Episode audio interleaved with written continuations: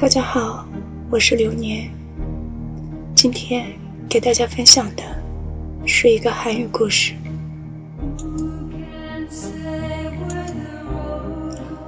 毫无保留的树，아낌없이주는나무。옛날에 나무가 한 그루 있었습니다. 그리고 그 나무에게는 사랑하는 소년이 하나 있었습니다. 매일 같이 그 소년은 그 나무에게로 와서 떨어지는 나무 잎을 한 잎, 두 잎 주워 모았습니다. 그리고는 그 나무 잎으로 왕관을 만들어 쓰고 숲속히 왕자 노릇을 했습니다. 소년은 나무 조기를 탔고 올라가서는 나무 가지에 매달려 그네 뛰고 그리고 사과도 따먹곤 했습니다. 나무와 소녀는 때로는 숨바꼭질도 했죠. 그러다가 피곤해지며 소녀는 나무 그늘에서 단잠을 자기도 했습니다. 소녀는 나무를 무척 사랑했고 나무는 행복했습니다. 하지만 시간은 흘러갔습니다. 그리고 소녀도 점점 나이가 들어갔습니다. 그래서 나무는 홀로 있을 때가 많아졌습니다. 그러던 어느 날 소년이 나무를 찾아갔을 때 나무가 말했습니다. 얘야, 내 줄기를 타고 올라와서 가지를 매달려 그네도 뜯고 사과도 따먹고 그늘에서 놀면서 즐겁게 지내자.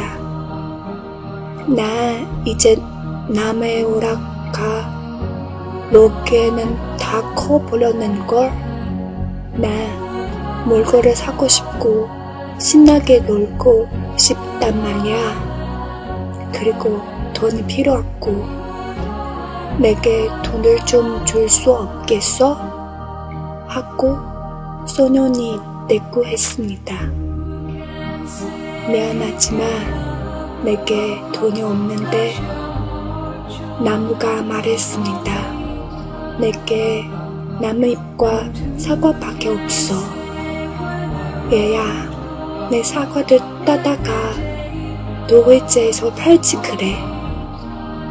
그러면 돈이 생기겠고 그리고 너는 행복해지겠고.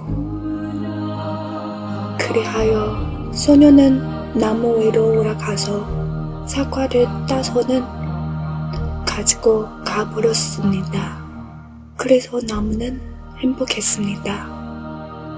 그러나 돌아간 소녀는 오랜 세월이 지나도록 돌아오지 않았고 그래서 나무는 슬펐습니다.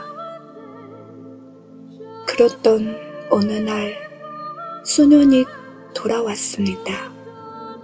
나무는 기쁨에 넘쳐 몸을 흔들며 말했습니다. 얘야, 내 줄기를 타고 올라와서 가지에 매달려 그네도 뛰고 즐겁게 지내자. 나 나무에 올라간 만큼 한가롭지 않단 말이야. 하고 소년이 대답했습니다.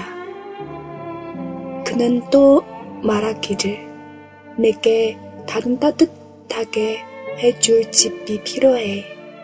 아내도 있어야겠고 어린애들도 있어야겠고 그래서 집이 필요한단 말이야. 너 나에게 집 하나 마련해 줄 수 없니? 나에게는 집이 없단다. 나무가 말했습니다. 이 숲이 나의 집이야. 하지만 내 가지들을 베어다가 집을 짓지 그래. 그러면 행복해질 수 있을 거 아냐? 소녀는 나무의 가지를 베어서는 자기의 집을 지으러 가지고 갔습니다. 그래서 나무는 행복했습니다. 그러나 떠나간 소녀는 오랜 세월이 지나도록 돌아오지 않았습니다. 그러다가 그가 돌아오자 나무는 화도 기뻐서 거의 말을 할 수가 없었습니다. 이리 온 애야. 나무는 속삭였습니다. 와서 놀자. 나 너무 나이가 들고 비참해서 놀 수가 없어. 소년이 말했습니다. 나 여기로부터 나를 먼 곳으로 데려갈 배 한 척이 있었으면 좋겠어. 너 내게 배 한 척 마련해 줄 수 없겠니? 내 줄기를 배우다가 배를 만들어 하고 남과 말했습니다. 그러면 너는 멀리 떠나갈 수도 있고 그리고 행복해질 수 있겠지?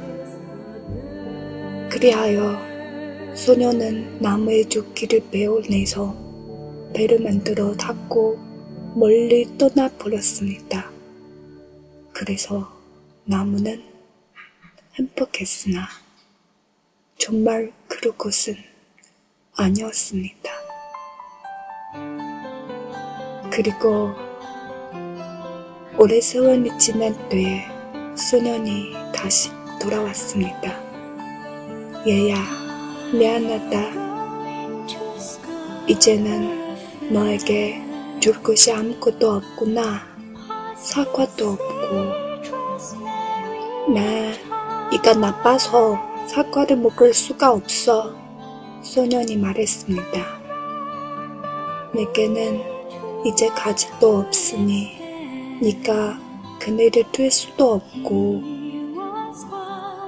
나무가 잼 매달려 그네를 뜯기에는 나 이제 너무 늙었어. 소년이 말했습니다. 내게는 줄기마저 없으니 네가 타고 오를 수도 없고 타고 오를 기운이 없어. 소년이 말했습니다. 미안해. 나무는 한숨을 지었습니다. 뭘까 너에게 주었으면 좋겠는데 하지만 내게 남을 곳을 않고 아무것도 없단 말이야. 나는 다만 너고 불린 나무 밑둥이 뿐이야. 미안해. 이제 내게 필요한 것 별로 없어. 앉아서 쉴 조용하고 식나 있었으면 좋겠어. 나 몹시 피곤해. 소년이 말했습니다. 아, 그래?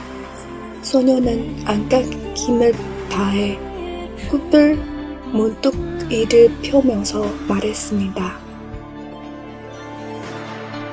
자, 앉아서 쉽게는 늙은 나무 밑둥이 그만이야. 얘야, 이리로 와서 앉으며 앉아서 쉬도록 해. 소녀는 시키는 대로 했습니다. 그래서 나무는 행복했습니다.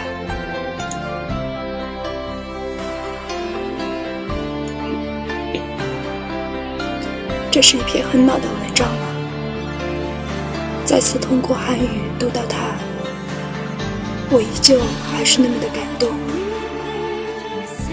昨晚一夜都没有睡好，脑子里总是浮现出树的样子。树一辈子都在付出，为了心爱的人，其实他也伤透了心，可是还是那么义无反顾。也联想到了自己，无论这个社会浮躁成什么样子，也还是需要树这样传播感动的人吧，还是需要像树一样，心中怀有满满的爱的人吧。少年终究会明白的，整个社会也会明白的，树所做的一切。我不需要任何言语，把树的这份信念静静地坚持下去，对我爱的所有人。